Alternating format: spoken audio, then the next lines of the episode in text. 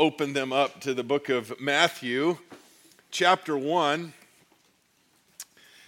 You know, it was, uh, it was several months ago. Um, started planning out and kind of look ahead and thinking, you know, okay, well, after we finish the book of Revelation, you know, and people were asking, well, where are we going to go next? And, you know, I, the Lord just kind of laid on my heart, well, we'll go back to the beginning of the New Testament, start through Matthew. But it wasn't until just a couple of months ago when we were planning out and we were looking at those flyers, the cards that we were going to put together to send out, hand out, that again, just planning out the weeks, me taking a week off, and then just kind of boom, boom, boom, boom, boom, before I realized, man, God, you're so cool. We're going to be talking about the Christmas story the week of Christmas. I mean, I, I didn't plan that. That's, I mean, I, I'm sorry, just letting you know how cool God is with that. Matthew chapter 1, verse 18. Last week we looked at the first 17 verses of, of Matthew's opening chapter in his gospel, and we talked of the genealogy, the lineage of Jesus leading up to his birth. Follow along with me beginning in verse 18, Matthew chapter 1. Now, the birth of Jesus Christ was as follows. When his mother Mary had been betrothed to Joseph, before they came together, she was found to be with child by the Holy Spirit. And Joseph, her husband, being a righteous man and not wanting to disgrace her, planned to send her away secretly.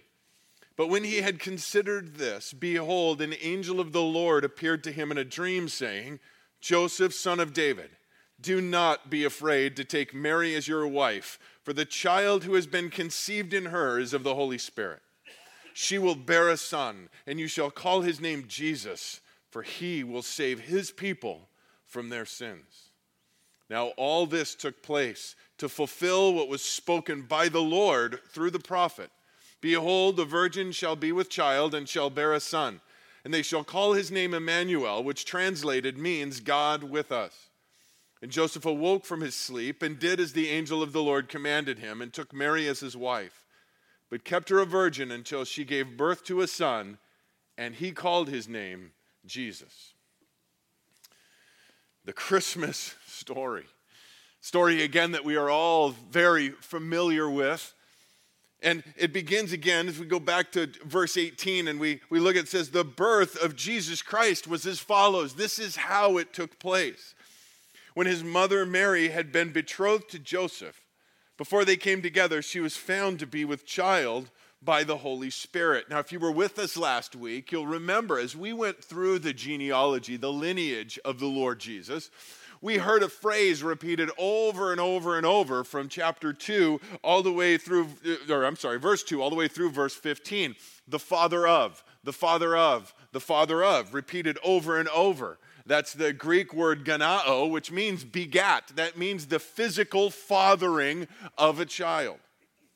We know that every child born, from Cain all the way through to any child born today, every child is born of the same way the union between a man and a woman coming together. And at conception, that life begins. And by the way, just a little note that is when life begins at conception when when when that when that moment happens. But before that moment happens that life is not there. It's not an eternal life from the from the past. That life begins at that moment. They are a totally new creature at that time not eternal. However this particular story this baby that we talk of this morning is is very different John in his gospel, John chapter 1 verse 1 says, "In the beginning was the word, and the word was with God, and the word was God." John goes on to tell us that the word he's speaking of, that is the Lord Jesus that he is referring to there as the word. Jesus is unlike any other baby before or since. If he was born like any other baby, one, a man and a woman, as we have discussed. He couldn't be God. But he has an earthly mother, Mary, but he is not begotten of an earthly father. We see as John continues, John chapter 1, verse 14, and the Word became flesh and dwelt among us, and we saw his glory, glory as of the only begotten from the Father, full of grace and truth. Begotten of God the Father through an earthly mother, but not an earthly father. And I am making a huge point of this because, guys, this is extremely important. This is the, the doctrine of the virgin birth. The birth that is foretold, as we see hundreds of years beforehand, that a virgin will bear a child. And, and it has to be this way. This is one of those non negotiables, if you would. There are many out there that will say, you know, we, we believe the same thing you do. You Christians, we, we believe the same thing. You know, uh, for the most part, we're right on line with you guys. We, we believe all that, all this, but you know, when it comes to the virgin birth, we, we, we're, we're, we differ there because we don't believe that that could happen, you know, we don't believe that, that Jesus then is, is God through that. But other than that, we're on the same page. Guys, if they believe that, they're not in the same book, much less the same page. This is one of those non negotiable truths. Jesus, earthly mother Mary, heavenly father, not, not, not conceived as all the rest are. Again, extremely important, and we will continue to look at that as we go. But the story is all about Jesus. But I want to take a moment and take a look at a couple of the other, other characters in our story, because as we see in verse 18, it says, When his mother Mary had been betrothed to Joseph. Now, Matthew, as we said last week, Matthew focuses his gospel, his main audience was the Jewish people. So he focuses on Joseph, his, his lineage to this point, and then, then continues on the story as we go through and finish in, in chapter one here. The main focus on that is then is Joseph from his point of view. So turn with me to Luke chapter one, and we get a little bit more information about, about Mary and what goes on with her during this. Luke chapter 1, beginning in verse 26.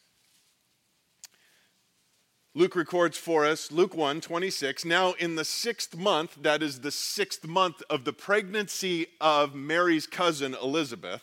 Now, in the sixth month, the angel Gabriel was sent from God to a city in Galilee called Nazareth, to a virgin engaged to a man whose name was Joseph, of the descendants of David, and the virgin's name was Mary. And coming in, he said to her, Greetings, favored one, the Lord is with you. But she was very perplexed at this statement and kept pondering what kind of salutation this was. The angel said to her, Do not be afraid, Mary, for you have found favor with God. And behold, you will conceive in your womb and bear a son, and you shall call his name Jesus. He will be great and will be called the Son of the Most High, and the Lord God will give him the throne of his father David and he will reign over the house of Jacob forever, and his kingdom will have no end. Mary said to the angel, How can this be, since I am a virgin? The angel answered and said to her, The Holy Spirit will come upon you, and the power of the Most High will overshadow you. And for that reason, the Holy Child shall be called the Son of God.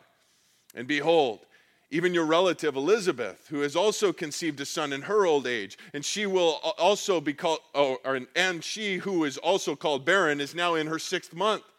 For nothing will be impossible with God.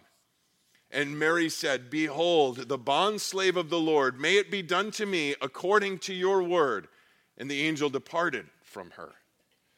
Here we have the, the, the story from, from Mary's side, Mary's point of view, if you would. And we see, we don't know a whole lot of very specific details about Mary. Most Bible scholars believe that she was between the age of 13 to 16, 17 age. So but put it in the middle there. Let's imagine a 15 year old girl from a town called Nazareth. Now, Nazareth, don't know, again, it's small little place, not a whole lot going on in Nazareth.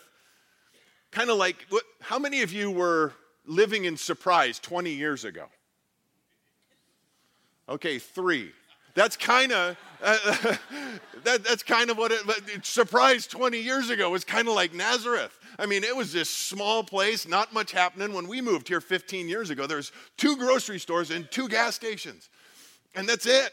There was, you had to, we had to drive all the way to Arrowhead to do anything.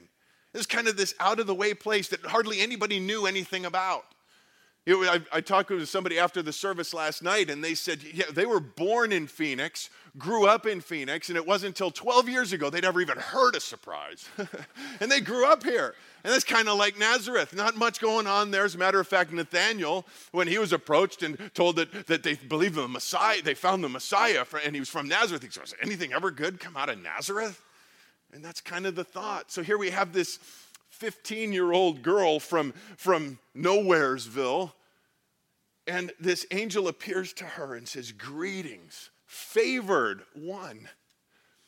And it tells us that, that she's perplexed by this statement. And, and one of the things, characteristics that we see then right away in Mary is this humility. She's, she's blown away by the fact that, that this angel would appear to her, first of all, but then call her favored. You see, we see in this fact that the Lord chooses based on, on criteria that, that the world doesn't see. We know that. God, God said that. I don't look at the same things that the world looks at, I look at the heart, God says. And, and we see that because, again, if we're gonna, if we're gonna pick someone to, to bring the Messiah through to the world, we're gonna pick a 15 year old girl from Nowheresville, a peasant girl. But God doesn't look at all of that, He looks at the heart. And he, and he sees a heart for God, a heart for the things of God. It's interesting when we look at this word that is, that is used in verse 28 greetings, favored one.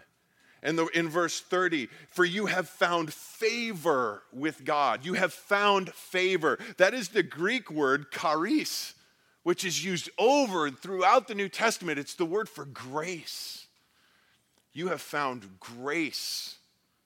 You have found grace with God.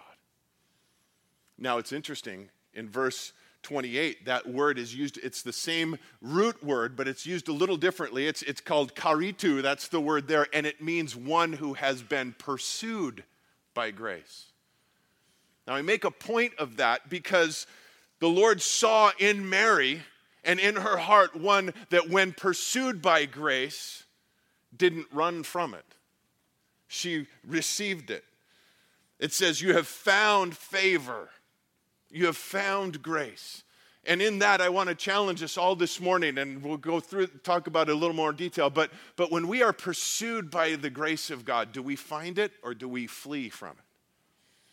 You see, it comes in different ways than we might expect we look and we see and we understand that Mary had a heart for the things of God. She had a heart for the Word of God. Continue with me in Luke's Gospel. Again, chapter 1, in verse 46, we see a response that she has. She's now with her cousin Elizabeth, and they are discussing this amazing thing that has happened to Mary. And she says this, and Mary said, verse 46, My soul exalts the Lord, and my spirit has rejoiced in God my Savior for he has had regard for the humble state of his bondslave. For behold, from this time on, all generations will count me blessed. For the mighty one has done great things for me, and holy is his name. And his mercy is upon generation after generation toward those who fear him. He has done mighty deeds with his arm. He has scattered those who are proud in their thoughts and of their heart. He has brought down rulers from their thrones and has exalted those who are humble. He has filled the hungry with good things and has sent away the rich empty handed. He, has given he has given help to Israel, his servant, in remembrance of his mercy. He has spoke to our fathers, to Abraham and his descendants forever. Beautiful. But that's not a, that's not a, a rabbi speaking, that's a 15 year old girl a 15 year old girl who obviously loves God, has a heart for God, has a heart for God's word because she quotes Psalms, she quotes the Proverbs, she quotes the prophets. She, she recites the covenant promises of God. Again, the Lord has pursued her with grace, seeing her heart and receiving this. And understand again, as we take a look at a little bit more about this heart in this girl and the reception of what it is, this monumental task that is being handed to her. This is, this is, this is beyond even what we can comprehend in our culture today, because understand what, what is being said here. You are going to become pregnant.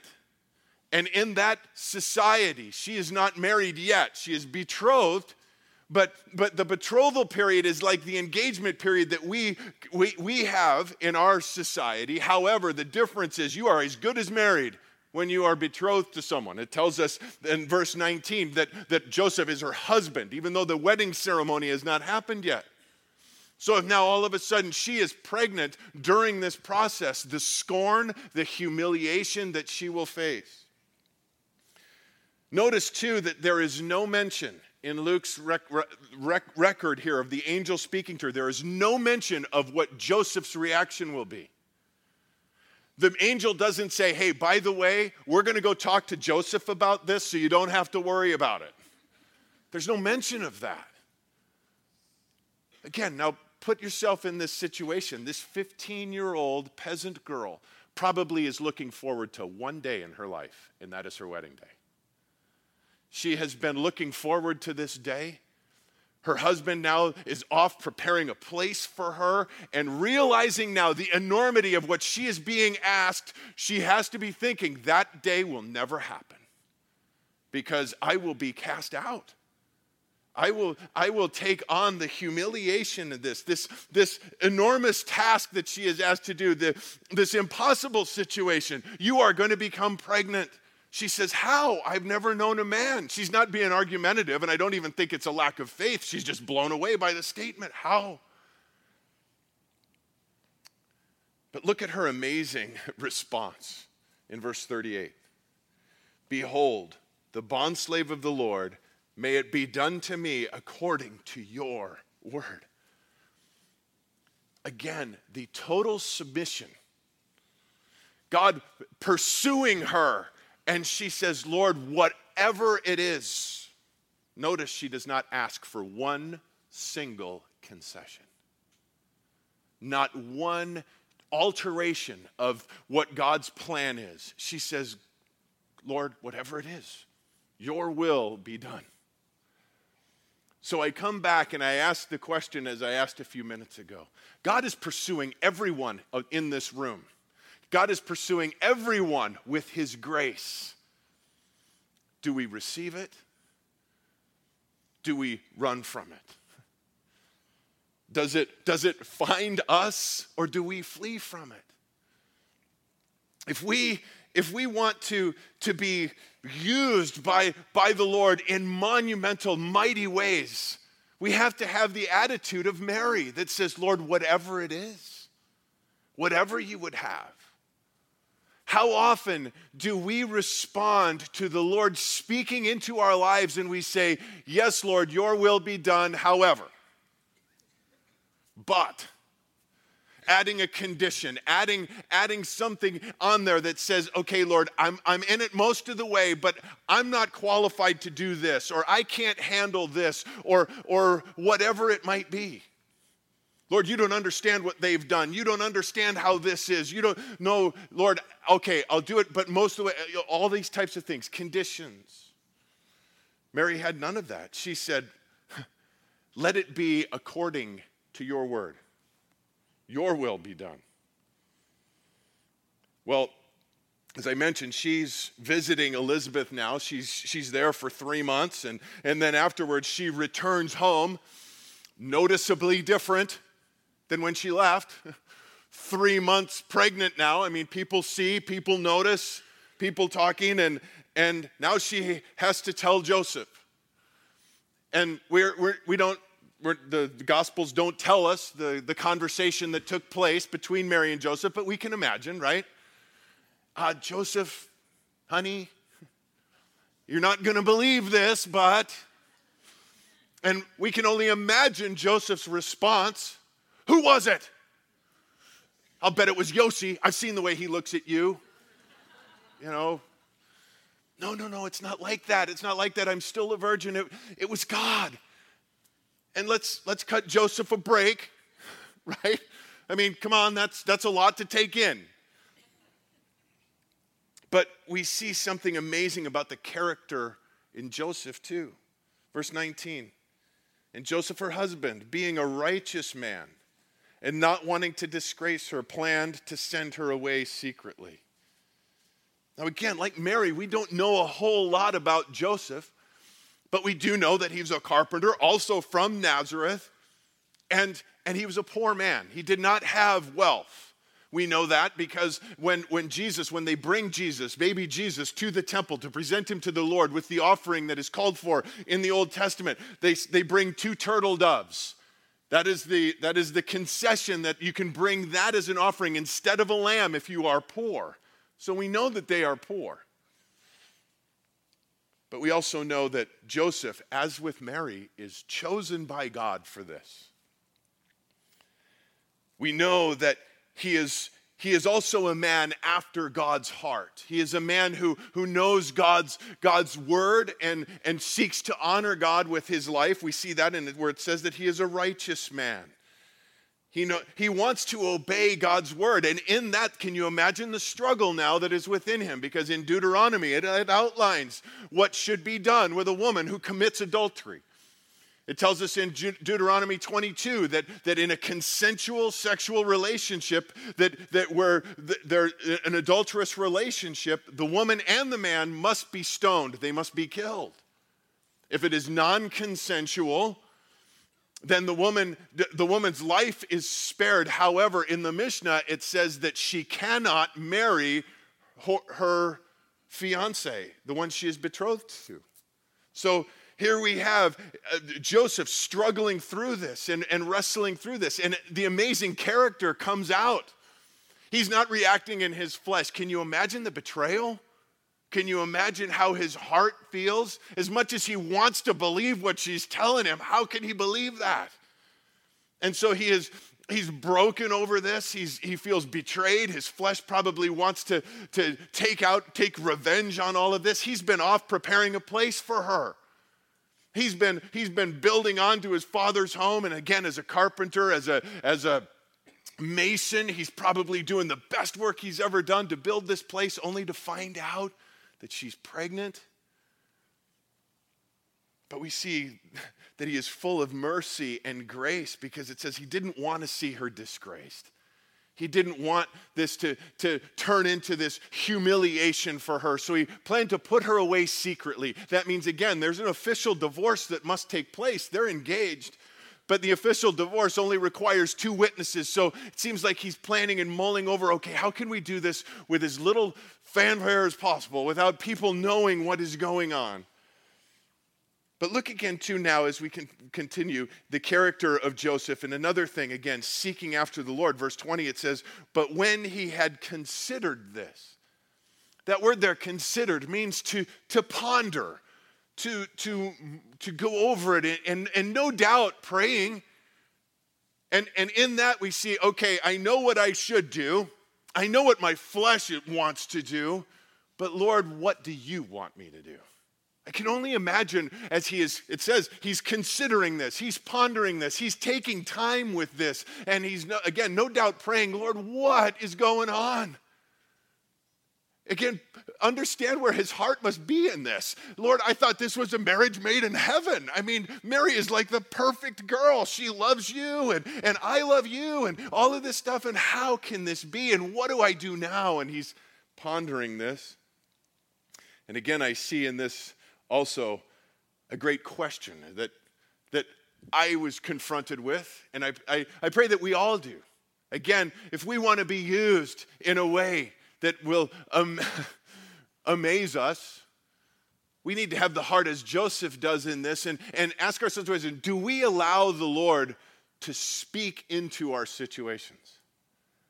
Regardless of how they look, regardless of the, the, fact that this situation might be this is an open and shut case. This is boom, this is everything lines up and this is how I should do it. My initial reaction is this, do we allow God to speak into our situation? Joseph did and God did. God spoke into it. Look, verse 20. But when he had considered this, behold, an angel of the Lord appeared to him in a dream, saying, Joseph, son of David, do not be afraid to take Mary as your wife, for the child who has been conceived in her is of the Holy Spirit. She will bear a son, and you shall call his name Jesus, for he will save his people from their sins. As he's considering this, as he's pondering this, as he's praying, God answers.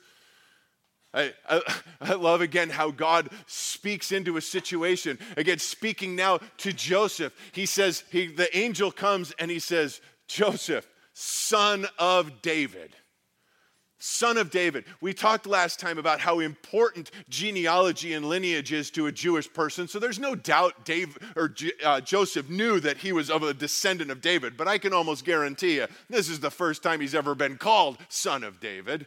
Poor carpenter from Nazareth, son of David, bringing on that royalty. Don't be afraid. Do not be afraid, Joseph. And there was plenty to fear again. Because now, if Joseph does not do as he, is, as he uh, should do according to the customs and, and the law, if he does not follow through that, he will take on the shame himself.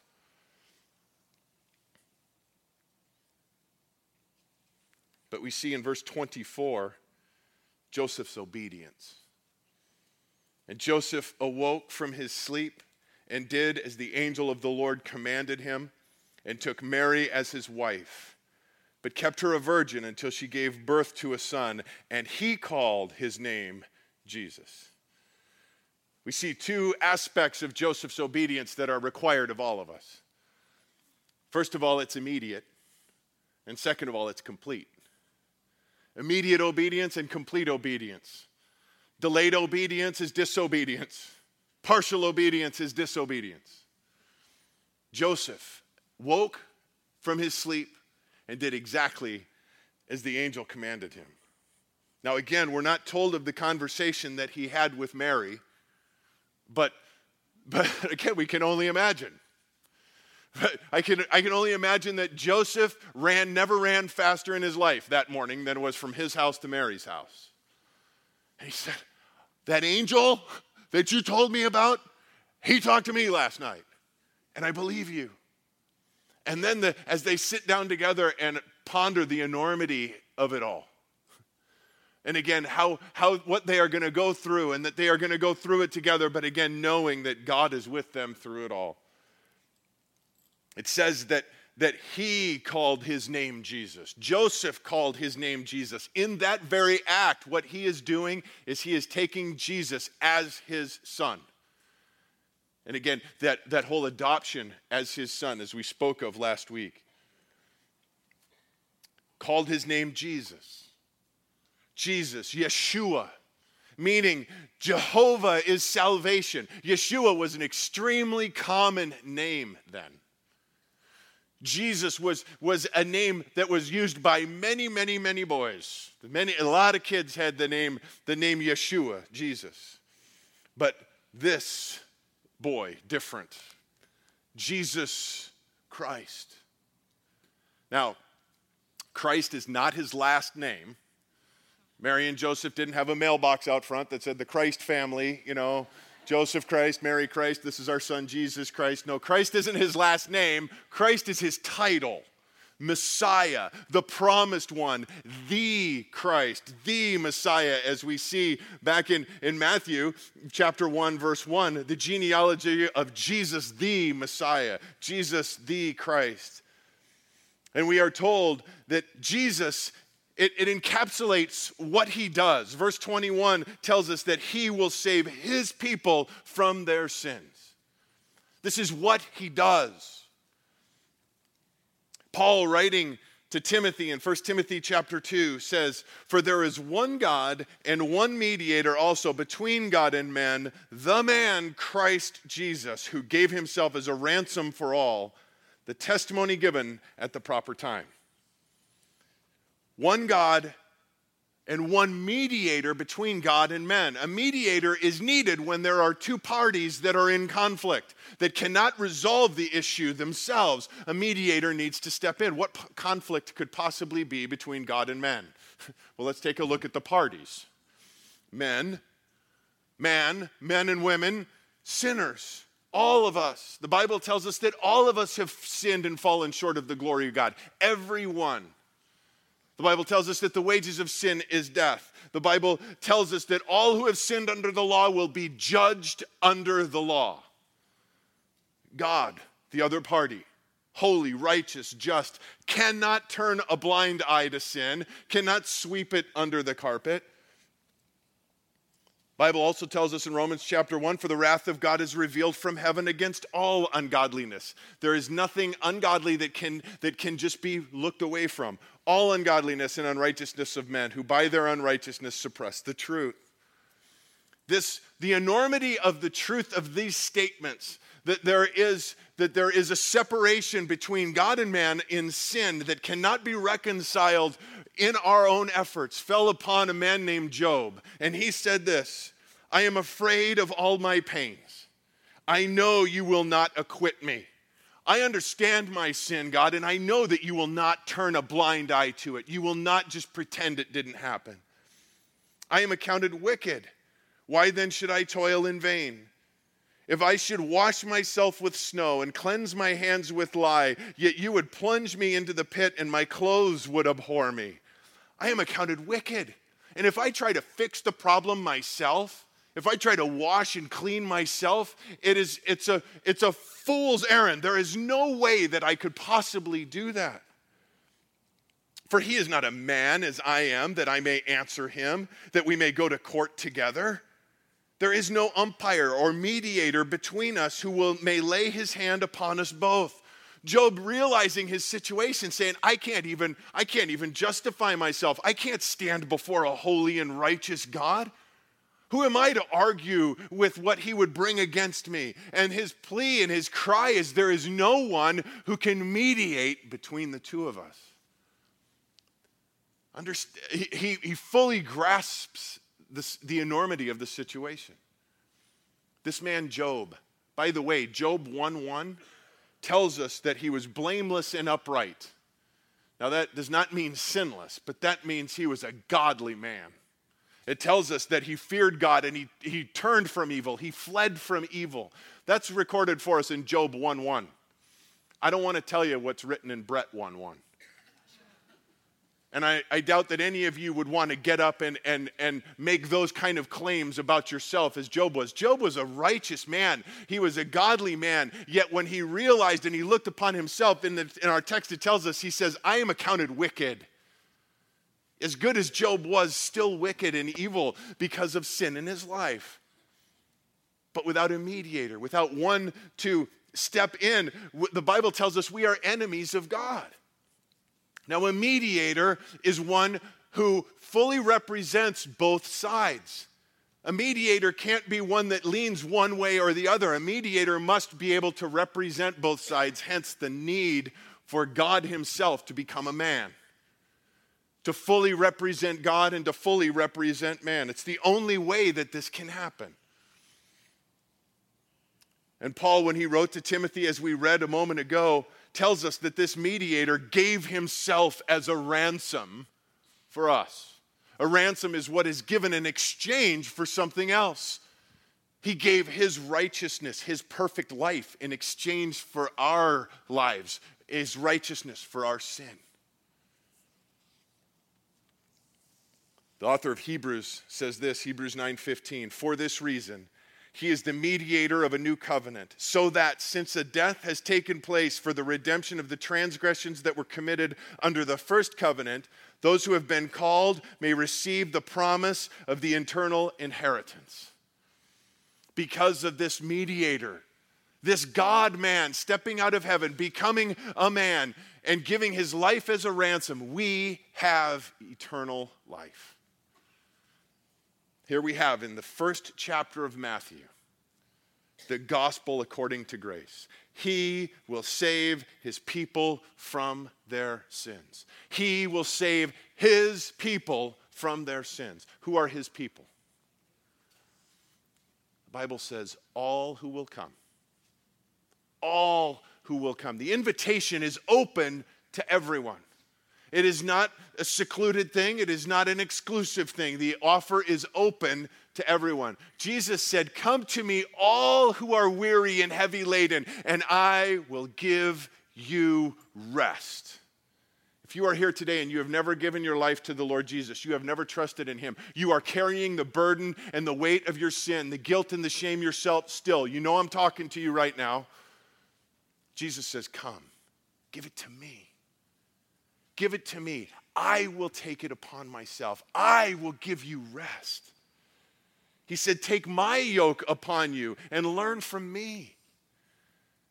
He says, For I am gentle and humble in heart and you will find rest for your souls. You want rest today? Come to Jesus. He says that all who come to him, all who come to him, he will in no way cast out. He will not turn away anyone who comes to him. Now, again, if you are here and, and, that is you that I'm speaking to right now, you might be saying to yourself, you have no idea what you're saying because you don't have any idea about the sin in my life. You don't know what I've done. You don't know the things that were in my past. You don't know the things that I've done just recently. You're right, I don't. But Jesus does. And he says, Come, bring it all. Because his precious, perfect blood was poured out as a sacrifice to pay the penalty for that sin, all of it. The the enormity of this all is underscored by the fact that his blood, his perfect blood, was poured out as a sacrifice for you and for your sin. You cannot out sin his grace. That is a perfect sacrifice. Just come, but you have to come on his terms. He said, I am the way, the truth, and the life, and no one comes to the Father except through me. You have to come on his terms. You have to, you have to recognize your situation as Job did a hopeless situation. Hopelessly lost in your sin, that there is nothing that you can do to fix that problem. That requires humility. You have to humble yourself. You have to say, I can't do this, God. I need you. You need to repent of your sin. That means turn from your sin and turn to the Lord Jesus and receive the free gift of salvation, exchanging your sin for his righteousness. You need to acknowledge the fact that you need a mediator, you need a Savior, and Jesus is that only Savior. If that is you, please do not leave here today without making Jesus the Lord of your life. We're going to pray here in a moment. But before we do, in verse 22. Please look at that with me. We skipped over it. We got to come back to that as we close. Now, all this took place to fulfill what was spoken by the Lord through the prophet. Now, notice it says spoken by the Lord. This is the Lord speaking through the prophet Isaiah Behold, the virgin shall be with child and shall bear a son, and they shall call his name Emmanuel, which translated means God with us. I love that word, behold. It's one of those words that you can't just gloss over. Behold. It literally means stop and look. Take a moment and take it in. We can get again, we can get in this season, we can get all wrapped up in all of that's going on, and we can say, Yeah, I know the story. Yeah, I've been there. I've, you know, not I've been a Christian a long time. And we can, and God is saying, Stop and look. Behold, a virgin will bear a son, and you will call his name Emmanuel, which means God with us. That takes a moment to take in. God with us. Jesus was not a godly man, he was the God man, taking on flesh. Jesus, as we mentioned, that's, that's what he does. Emmanuel is who he is. He is God with us. Paul wrote to the church in Philippi Have this attitude in yourselves, which was also in Christ Jesus, who, although he existed in the form of God, did not regard equality with God a thing to be grasped, but emptied himself, taking the form of a bondservant and being made in the likeness of men being found in appearance as a man, he humbled himself by becoming obedient to the point of death, even death on a cross. Again, the enormity of all of this. Behold, God Himself emptied Himself, became a man, became one of us, lived a perfect, sinless life, and then gave that life as a ransom for us. What a glorious thing. Now, as we close this up real quick, you might be saying, okay, I, I got you. I, I, I, I, I'm, I understand. He became a man. He became one of us. He exchanged. I get, but why? Why a baby? Why did he have to be born a baby? Well, if you want the answer to that, you got to come on Wednesday. Let's pray.